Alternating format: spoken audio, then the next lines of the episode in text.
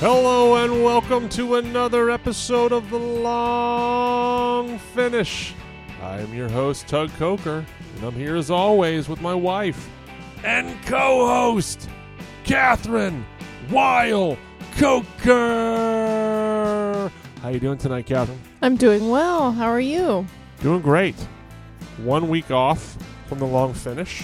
A little 1 week respite for us to charge up for the rest of summer. Lots to talk about, actually. Kind of fun wine tonight, and then we'll talk about what it's been like to be open at Esters for 5 years. Woo! Celebrating the 5-year anniversary of the opening of Esters tonight, and to do that, we wanted to go sparkling, but maybe a little twist on what we think of sparkling wine. So what are we drinking tonight, Catherine? Tonight we are drinking an insanely delicious wine. This is Opera 02. It's Lambrusco di Modena, non-vintage sparkling red wine from Emilia-Romagna in Italy. So delicious. I'm sure a lot of you out there know what Lambrusco is, but if you don't, this will be a fun little intro into Lambrusco. I don't think I knew about it, 10 years ago. Maybe I did, but I certainly wasn't into it. And we've had a few Lambruscos over the years that have been wines that we've loved. Absolutely. Well, we'll get into that when we talk about Lambrusco, why it was popular and then it wasn't.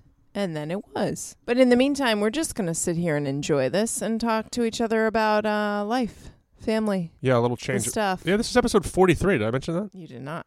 Episode 43 of The Long Finish. Thank you to everyone for joining us. If you have an opportunity to rate, review, and subscribe to our show, we'd love to hear from you. It means a lot to us to see you all out there giving us a little rating and review and a subscription. So if you have a chance to do that, we'd appreciate it. Going to do a little change of the itinerary. We're going to do a little recap of what's going on with us. And then we'll get into the wine first. And then for the dessert portion of the episode, we'll talk about what it's been like opening Esters and running it for 5 years. Sounds good, babe. Let's do it. So, well, I'd like to return to our bedtime rating tonight. Oh, wow. Yeah, it's been a while. Because, yes, it's been a while. And we had kind of a woof tonight. We have a new development is what's happening. I hope we don't have a new development, but I'm nervous that we do. Let's just say the almost 21-month-old jumped out of his crib tonight after he was put down to bed twice. And that's nothing any parent ever wants to see. First of all, I would prefer that our kids stayed in the crib till they're, at least 16. But 6 would be fine, too. Anything. 21 months is unacceptable. There's no rationalizing. There's no talking about how important it is to be safe in your bed. It's just wildness. So I hope that this is not a new trend, but it kind of gave our bedtime a really solid 2.5.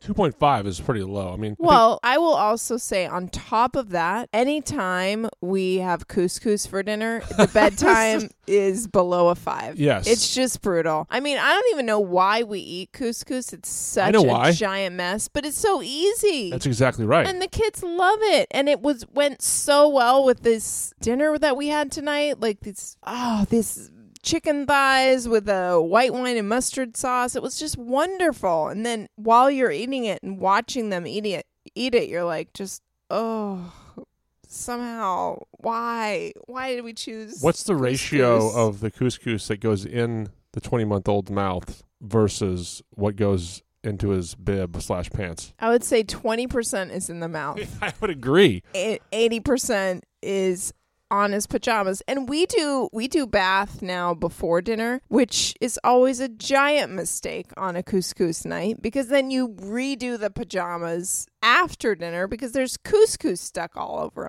him. Anyway, I just want to say it was a solid 2.5. Well, yeah, it was tough, compounded by the fact that I decided to take them to the beach this afternoon. Our domestic engineer, Brando, sometimes takes them to the beach, and they come home perfectly clean, untouched by sand. It's amazing. I don't know how it happened. Yeah, who knows? Maybe they don't really go to the beach. So, they do a drive-by. So I'm like, we're going to do what Brando does. And we're going to go to the beach. And the boys are like, sure, let's do that. So I make the mistake of not packing any bathing suit attire, and no change of clothes. And I luckily come back after I put them in the car to come back and get one towel. And of course, as soon as we go to the beach, Santa Monica Beach, we beeline towards the water. I'm asking a 4-year-old and a 21-month-old politely to not go in the water. And of course, we spend the next hour just splashing around in the water with our one set of clothes. And then as soon as they're done having fun, it becomes absolute meltdown city. I'm calling Catherine ahead of time, being like, have this bath ready now. Open the gate. We're running in. It was like an emergency. It was like a fire department. So we did get them pretty calm once they were here, but I don't want to look at those car seats. They are an absolute atrocity. Oh, yeah. Sand everywhere. Oh, no, I didn't think about that. So, yeah, this whole buildup of a day, which is your day off. You know, before that, and actually now I'm returning again to having a fabulous day. And before that, it was a fabulous day as well. Just enjoyable, had fun with Quinn in the morning on a walk, read my book, you know, like it was a nice chill day. Yes. Well, speaking of chill, should we talk about some wine? Let's do it. You said earlier this year that chilled reds would be all the rage. That's proven to be true. Oh my gosh, you can't keep them in stock. People are obsessed. But sparkling red is different. Can we get people there? Some people you can get there, but some people not. People want to drink sparkling wine or they don't. They have a thing for it or they're like turned off by it. Is it a mood? I don't know if it's a mood or some people are like, oh, it gives me acid reflux. Doesn't for me. I don't know. I love sparkling. It just is like more excitement in my mouth. But some people... not so much. But Lambrusco is pretty much the oldest sparkling red wine around. And Lambrusco is the name of the grape, but also the region that it's coming from. So you're talking about a place and a grape at the same time. And the place is primarily Emilia-Romagna in Italy. There's one tiny little spot in Lombardy where... they make Lambrusco as well, but mostly we're talking about Emilia-Romagna. And Lambrusco, I've read a couple different things. There are four main varieties of Lambrusco. There are 8 that kind of come up occasionally, but apparently there are like 60, not all used for grape growing, but there are a lot. And it is one of the oldest grape varieties. I mean, it dates back to BC, the Bronze Age. People were drinking Lambrusco.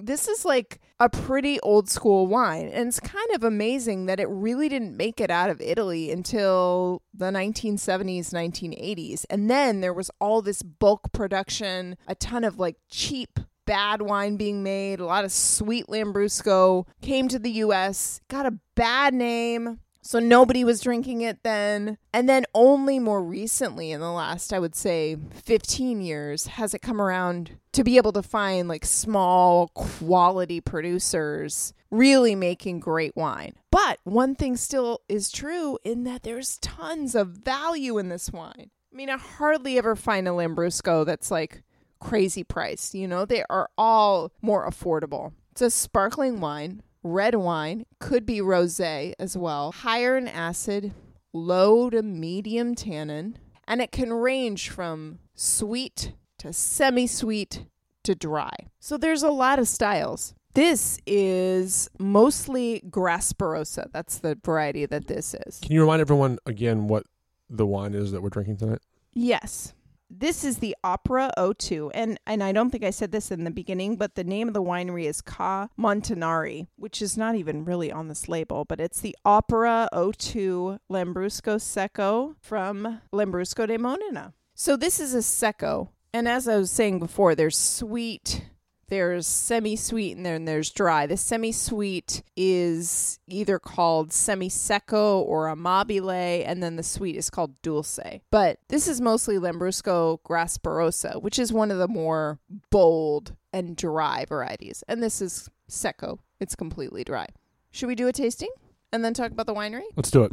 Okay. We're going to do the tasting. I won't say what I think it's like, but it's really fun when you pour it because the color is super deep, dark purple, but then the bubbles are like this hot pink magenta layer. And if you pour it, when you first open it, it's really bubbly. And so there's kind of this just froth on the top. It's so pretty. I mean, when I swirl it, I get that magenta, creamy magenta top and that dark purple I can't even see through, can't see my ring. With sparkling wine, you can't really tell about the legs in the same way because you just see bubbles all around. With sparkling wine, it's more like we're looking at the perlage, we're looking at how fast the bubbles are coming up. And this is not like champagne, which is really, really bubbly. And it's not like a pet nat. It's a little bit, it's more bubbly than that. It's kind of in the middle. But when I swirl it, I definitely get that froth and bubbles coming up. Let's put our nose in there. Oh my gosh. Blueberry cola, strawberries, and then rhubarb, wild blackberries. All super juicy fruits, and that cola thing, too. How are you getting wild blackberries versus store-bought blackberries? Store-bought blackberries don't have any scent to them. Yeah, wild, so how are you getting wild? When you smell fruit that, like wild strawberries or wild blackberries, they have almost like an electricity to them. Do you know what I mean? It's just so heightened, that nose. And they're really, really small. And so they're more fragrant. Okay, beyond the fruit. Violets, and then there's just this creaminess. I kind of get that strawberries and cream going back to the fruit because the fruit is just wild. Maybe black cherry also. There's also a tea element to this, like an herbal tea, like hibiscus tea or something. But mostly it's just fruity, fruity, fruity nose. It smells like it's going to be sweet, right? Even though we can't smell sweet, that like intense fruitiness of it makes me think that. So let's taste it. We named so many fruits on the nose, but really on the palate, I get like intense cherry and rhubarb. Could be a cherry rhubarb jam, but like a tart jam, not a sweet jam. The fruit on the palate is more tart and crisp. I wouldn't say it's underripe, but it's like a little bit, just a little bit sour. Otherwise, not much else. It's just that fresh fruitiness. I don't really taste that cream that we talked about on the nose or the violet. It's just fresh and fruity. Tannin is there. It's present. It's in the front of your mouth, but it's so, so pleasant. It's not interfering with the fruit at all. It's just kind of adding another layer of complexity. The acidity is high. I feel my mouth watering, and the fruit, it gives it that tartness, that zing at the end. It's so, so pleasant. And it's absolutely dry. That's what's so enjoyable about it. It smells so fruity and sweet, and it tastes so dry, and it's light. It's super refreshing. That blueberry cola thing that it had on the nose, it does kind of feel like drinking a soda pop, you know? It makes so much sense that this is like a great pizza wine because sometimes you just want to have a Coke and a pizza, and this would be it. You definitely get like an artisanal soda quality with this Lambrusco. Because of all that fruitiness. Yeah. And it's bubbly just enough to have something going on in your mouth, but it's not overly bubbly at all. It's just soft bubbles. And this is made in the Charmat method, which is, we talked in a couple episodes about different methods of making sparkling wine. The Charmat method is the same method that they use in Prosecco, where the second fermentation is in a tank. So it doesn't retain as many bubbles, but it also doesn't have that intense yeasty character or complexity like the champagne method or traditional method. Now, some Lambruscos are made in that method, and some Lambruscos are made in method ancestral, the same like a pet nat. But this is Charmat method, and lots are made in the Charmat method.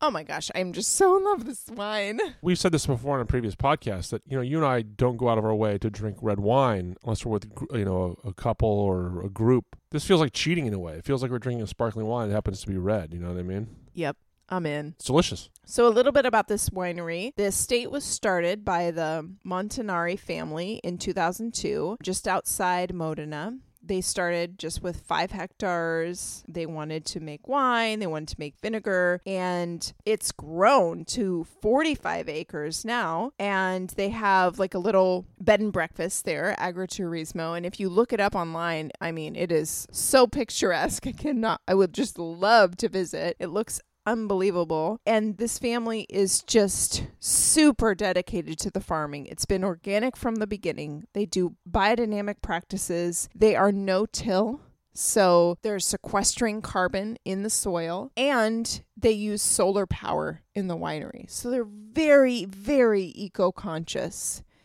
And this wine is super affordable. It's just fresh and easy. As I said before, it's mostly Grasparossa, the kind of Lambrusco that it is, which is usually darker and dry. And this is dry, but it's not so heavy and it doesn't have quite as much tannin as some Grasparossas do. I'm a fan. You can drink Lambruscos all year round? Absolutely. You can drink it in the winter because if you're a person who loves red wine but wants to have something festive and sparkling, this is a great choice. It's great in the summer because you want a red wine, but it's cold and refreshing. It's just a wine that's a category all its own, really.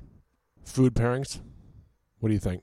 I mean, I said it before, but pizza. Yeah, for sure. Kind of your everyday casual food. Pizza, hot dog, hamburger. This is a perfect wine. It's also great with charcuterie. Something kind of like meaty or earthy. This like bright fruitiness just kind of cuts against that. It's also not an expensive wine and not a super serious wine. So it's great for something casual. Now, I had Lambrusco, I don't know, probably years ago at an Italian restaurant and didn't think anything of it. Was it Olive Garden? Yeah, I think it was. No, I had it over the years, but my memory of it, of having a great Lambrusco, something that was tasty and special, was when we were in New York for Magic Bird, the play that you were in on Broadway in 2012. I was working at a little restaurant in the West Village, and after I got off work, there was a wine bar around the corner that on Tuesday nights had industry night. And what was the name of that wine bar? That wasn't L'Artusi, but it was Amphora. Right. Oh, yeah, Amphora. And they had a great Lambrusco by the glass. I think I got it every week, and it was a hot, hot summer, and I got like a cheese plate and that, and it was just... was it. That is my memory of Lambrusco. That's incredible. You indulging by yourself at Amphora with Lambrusco and a cheese plate. It's pretty special. Especially in a time now where restaurants are just, struggling to survive. I think it's important for all of us to think of those like great times that we had at restaurants. Maybe that's another episode we'll have in the future, is us just reminiscing about like the great experiences we've had at great restaurants. Yes. So you mentioned charcuterie and we mentioned New York. So places where we can go get a Lambrusco. And I think we actually had... We told my sister who lives in Richmond about a great Lambrusco. So there are great Lambruscos out within the country. How did you recommend telling our listeners to go out and find a great Lambrusco? First of all, if they have one, ask for Lambrusco. There's nothing else. It's just its own category. Just remember, Secco is dry, Dulce is sweet. Okay, so think about that when you're going to get a Lambrusco. You could also get something that's a rosé. You could get something on the lighter side, or you could get something on the meatier side. But most times, a wine store is going to have one, maybe two. You're not going to have a ton of choices. So try it out. See what it is. Ask them. So if you're looking for a nice sparkler or a chilled red, give a Lambrusco a shot. And as we continue to drink this bottle, I just want to turn the conversation to a slight cheers. That sounds like a Notre Dame bell. A slight cheers to you and subsequently to me by proxy for celebrating the 5-year anniversary of Esters being open. We celebrated it on July 30th of this year. So I just want to spend the next few minutes getting your thoughts on what it's been like owning and operating a restaurant / wine store or wine bar for 5 years. What do you think? Well, 5 years in real life is like 35 years in the restaurant business. So I'm pretty excited. And I think, honestly, if it weren't for COVID, I might have glossed over this. I might have thought, oh gosh, but we don't have this perfect and that area is still unorganized and I got this problem and yay, it's been 5 years. But COVID has sort of put a stop to all that thinking. And I am just so, so grateful that we are open and that we are doing this, and really, really proud of that. I'm so grateful to the amazing customers that have kept us alive and come regularly to get their favorite bottles or to sit on the patio and have become part of the Esters family. And I'm really just completely full of gratitude and not worrying about the small stuff that I wish were better. And that's been one of the joys of having such an intense, hard time. So it has been long and hard, but I'm really grateful. 100% agree with that statement. So now if you allow me to zoom out and ask what it's been like to have Esters be open for 5 years. You mentioned something that I want to touch on, which was like the small stuff not being done or things kind of piling up on you. That's one experience I have from opening Esters was I remember when we opened Esters, we still had things to do or things to paint, and it became so hard to do that once we opened. So my advice to people who are out there looking to open a restaurant is like do as much as you can before you open, because once you open, you're real. And you start to chase those things on your to-do list, and they almost never get done. I mean, I remember there were things that we were trying to get done once we opened that we almost never got to. Case in point, if you guys ever go to Esters and you sit on the patio, there's a wall that basically is made of wood that is like a signpost for the end of the patio. That was like a makeshift temporary wall. We were trying to build something else, but we ran out of time, and that wall never got built. So that wall is what we made. Like this makeshift wall has become the wall. So once we opened, it was like, well, no, that's gone. So that's something that I always think about as things, as people look to open their own places. It's like, try to get done before people start coming in, because yeah, you might not get to that. Well, you forget a week in or 2 weeks in, you're not even thinking about that. You're hosting a party every night. The thing you're thinking about is hosting that party. You know, you're not thinking about, oh my gosh, like I got to get that fence redone outside. I mean, you are, but it's like 50th on your to-do list, and it's just not going to happen. I think, you know, something different about opening the restaurant is like you're doing it every night. It keeps going. You know, it's not like a wedding where you're like, oh, let's prepare for our wedding. Let's invent it. It's beautiful. It's one night and then it's over. Nope.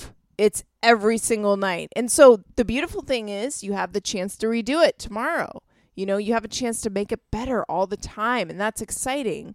And you have a chance to let it ebb and flow, try new things, let it organically grow into something, whatever the customers really want it to be. But it's not going to stop. That's an issue that you had, frankly, for a while, because you said one thing that I'm used to is, you know, having been an actor in your past, doing plays, there's a finite run to things, or you're on TV and you shoot something and it's done. And the fact that you have to kind of, or like a wedding, you plan it and then it's over. Or right? If I'm writing a wine list for one of the other restaurants, I work on the wine list, I build it, I do all the like work to set it up, and then I give it a training, and then I give it away. And then it's like that project is complete. But that is so not a restaurant. And you know what? In that way, it is like, you know, some people talk about restaurants being like, you know, like a kid.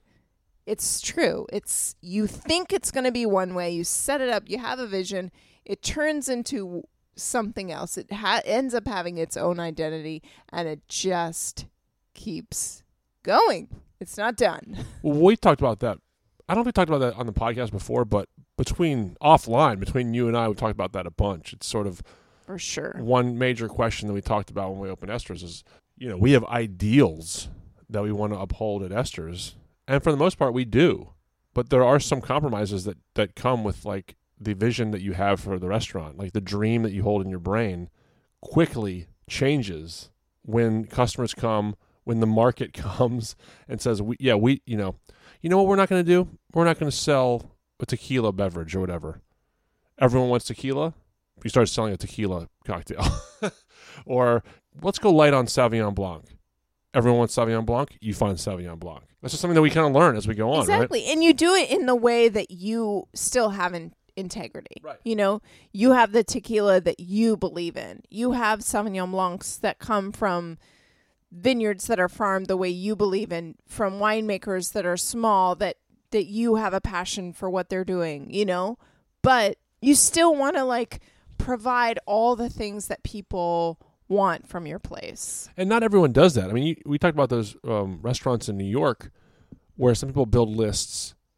I'm thinking of that one restaurant in Brooklyn where they just had a Chenin and Pinot list, which is great for people in the wine industry because that's what they love. But if you come in with people night after night asking for, you know, Sauvignon Blanc or Chardonnay or something, you know, you got to find something that's well, yeah, there are bars like that too, like really, really cool tiki bar. They're probably not going to have a vodka soda, you know, or whatever. You can't get a vodka But you just decide, I guess. That's what we wanted to do. Is like we want people to come in and have a great time. So we'll find a way to make it work that also feels like it feels authentic to what we do. Exactly. I want to be able to be flexible and accommodate and find wonderful things that people love while still holding on to my own ideals. Any lasting images? First thing that comes to your mind when you think of the 5 years you spent at Esters, is there a story? Is there an image? Is there a regret? What comes to your mind when you think of 5 years of opening a restaurant or running a restaurant? Well, not necessarily 5 years, but I still get that warm, good feeling when I walk in the space. I'm really, really happy with the work that we did with Una Ryan, our architect, at the beginning. And every single time I walk in there, I feel like so happy to be in that space. Even if the paint is chipping on the bar, or there's boxes everywhere, or, you know, we need to rearrange everything because we don't have indoor dining. The bones of that place are so special to me. And gosh, just that big chandelier will do it to me every time. That's one thing I think about a lot during our 5 years. The chandelier, of course, which we bought, I believe, at Big Daddy's in Culver City. You and I went to about 6 or 7 different flea markets in Long Beach, Santa Monica, the Rose Bowl, looking for stuff that's still in the space. We went to antique stores.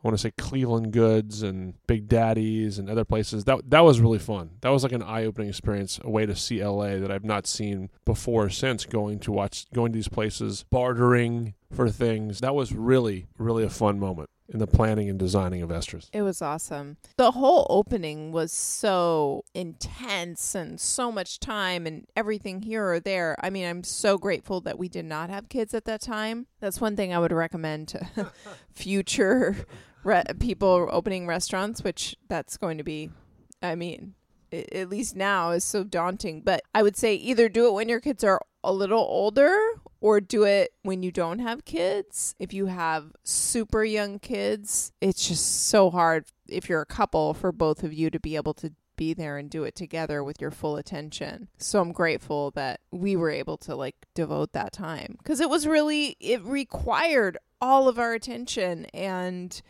so much time and late nights and early mornings, which you just don't have when you have kids. No. So 5 years of Esters, we're being completely honest when we say we don't know. We think we have some runway, but one never knows how long these places are going to be open. So we're trying hard. And we're not in control of and we appreciate everyone supporting us, but we do not know. And no restaurant knows. I think restaurants would be lying to you if they told you they feel confident about going into the future of the next year or so. But we look back positively. We look back with optimism, and we look back with a lot of warm, fuzzy feelings. So, and a lot of that, as Catherine said earlier, comes from those of you who support us, supported Esters, and support all small businesses, local businesses throughout the country and throughout the world. We appreciate you all as we try to give some great hospitality. This has been a moment where we feel inspired by, working at Esters, and I want to transition to the final part of the night, which is what has been inspiring us this week. I'm going to keep it very simple, and it's the NBA bubble. Now, there are some... How is that simple? That's well said. It's not simple for the people that are running it, but it's simple for the viewer who gets to watch games, NBA basketball games, throughout the day, and there's no COVID positive tests in the bubble. The bubble is working. That's what it's telling us. Well, there has been some issues and some breakouts in baseball where players are traveling and there's not a real bubble. In basketball, it's basically like a camp for those that are in there. You know, they're at Disney World. They're playing games during the daytime. It's like an AAU camp for those who have any idea what basketball is like when you're kind of in the high school ages. And it's been a lot of fun just to kind of, it's been the break that I've been looking for when I'm watching two kids for multiple hours in a day. When one goes on a nap, I'm able to turn on the television and watch LeBron or someone else play basketball for 2 hours. And actually, it's so intimate because they do pump some audio in there, but there's no fans. So you're able to hear conversations on the court, and it's just really been fun. I think they've done a really good job, and there's some hot takes out there that I almost agree with, saying that's almost more enjoyable than games where there are big fans there, because you get to be you feel like you're more part of this game. It's almost like it's like a voyeur quality to these games. So that's my inspiration of the week. NBA. Glad to have some sports back where everyone's feeling confident about being safe and socially distanced and tested well. So That's cool. Catherine, what do you have? Well, along the lines of what we were talking about tonight, about how really kind of special it is to still be open, to have been open for 5 years, I have been inspired by some major, major people who've had to close their restaurants recently. This week, Chef Ray Garcia of Broken Spanish in downtown LA closed after being open for 5 years. Chef Joseph Centeno closed Baco Mercat, also downtown restaurant. He's a fantastic chef, multiple locations or multiple concepts downtown and Culver City. They're all awesome. Lienta, a couple weeks ago, closed Here's Looking at You, an amazing restaurant that we had the pleasure of dining at a few years ago. And the way that these chefs and restaurateurs are opening up and sharing all their emotions and the story of their restaurant and just how everything kind of happened and being open about that on social media has been inspiring and heartbreaking and just really opening my eyes to the family and the art and all the customers that love these places. And I don't know, that all these people have been super inspiring. And it started with Gabrielle Hamilton, who wrote an amazing piece for the New York Times Magazine, I think, in April about closing Prune, restaurant staple in New York City after 20 years. And that was an incredibly eloquent piece, but just talking about the life of a restaurant. And all those people have been so inspiring to me this week, and I'm thinking about them a lot, and I am saying to all of you and to myself, go to the places that you love, because they might not be here tomorrow. Hear, hear. All right, that's it. Episode 43 is in the books. That's episode 43 of The Long Finish. Thank you to everyone for continuing to listen to our show. As I mentioned earlier, if you have a chance to rate, review, or subscribe to our show, we would love that. We have a couple of great interviews coming up with some fun guests in store, a couple of other fun surprises coming up in the next few weeks. Really excited about what we're doing in August and September, so stay tuned for that. Catherine, where can they find you and The Long Finish on social media? Find me at Catherine Weill Coker on Instagram and Facebook, and The Long Finish at The Long Finish on Instagram and Facebook. You can find The Long Finish on Twitter at TLF Pod. You can find me on Instagram and Twitter at Tug Coker. Everyone, thank you again for listening to the show. Go out and have a great week. Be safe, be healthy, practice social distancing, and happy drinking. Ciao.